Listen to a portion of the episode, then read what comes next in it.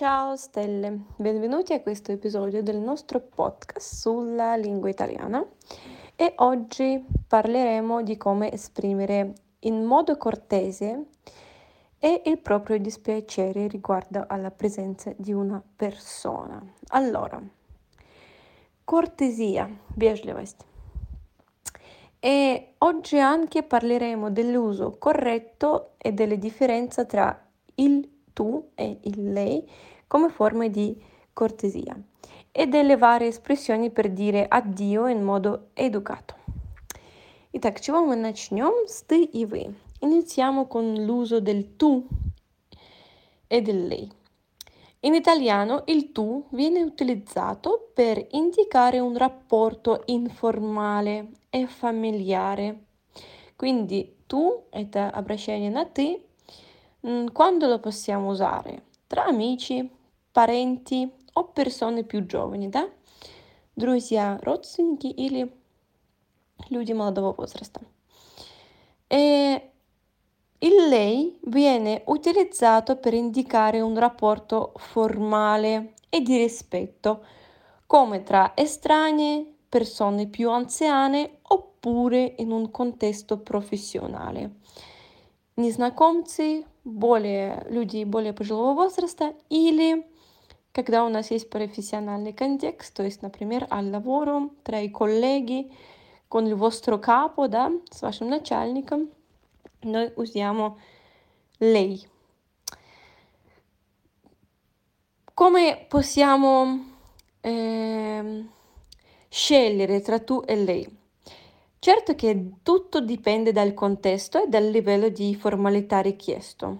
Allora, я вам советую не тыкать в лицо итальянцам, но при этом мы все должны понимать, что мы только учим язык. Если вы обращаетесь на «ты», то итальянец не воспримет это как оскорбление, воспримет это просто как недостаточный уровень вашего языка. И с пониманием отнесется к тому, что вы к ним обращаетесь на «ты». Лей у нас с вами будет «вы» переводиться как «она» также, да, то есть, например, «лей парла», «она говорит», и «вы говорите», обращение на «вы» будет одной и той же глагольной формой.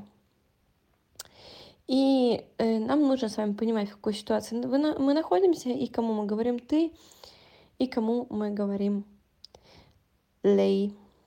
И с этим нужно быть осторожным, когда особенно вы уже хорошо знаете итальянский язык. Что еще можно использовать для вежливости? Для вежливости можно использовать кондиционали. Это время, которое переводится с частичкой «бы» на русский язык, например.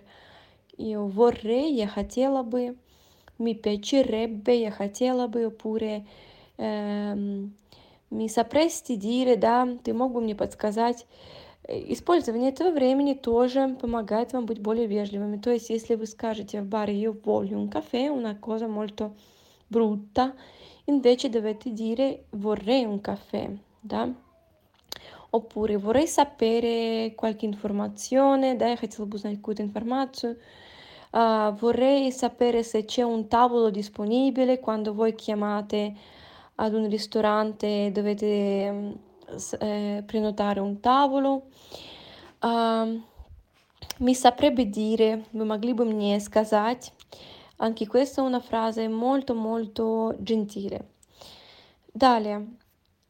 Если нам не нравится какой-то человек, и мы хотим сказать ему, что его присутствие неприятно, да, мы не всегда можем послать его in quel paese, e noi possiamo essere anche un po' più educati.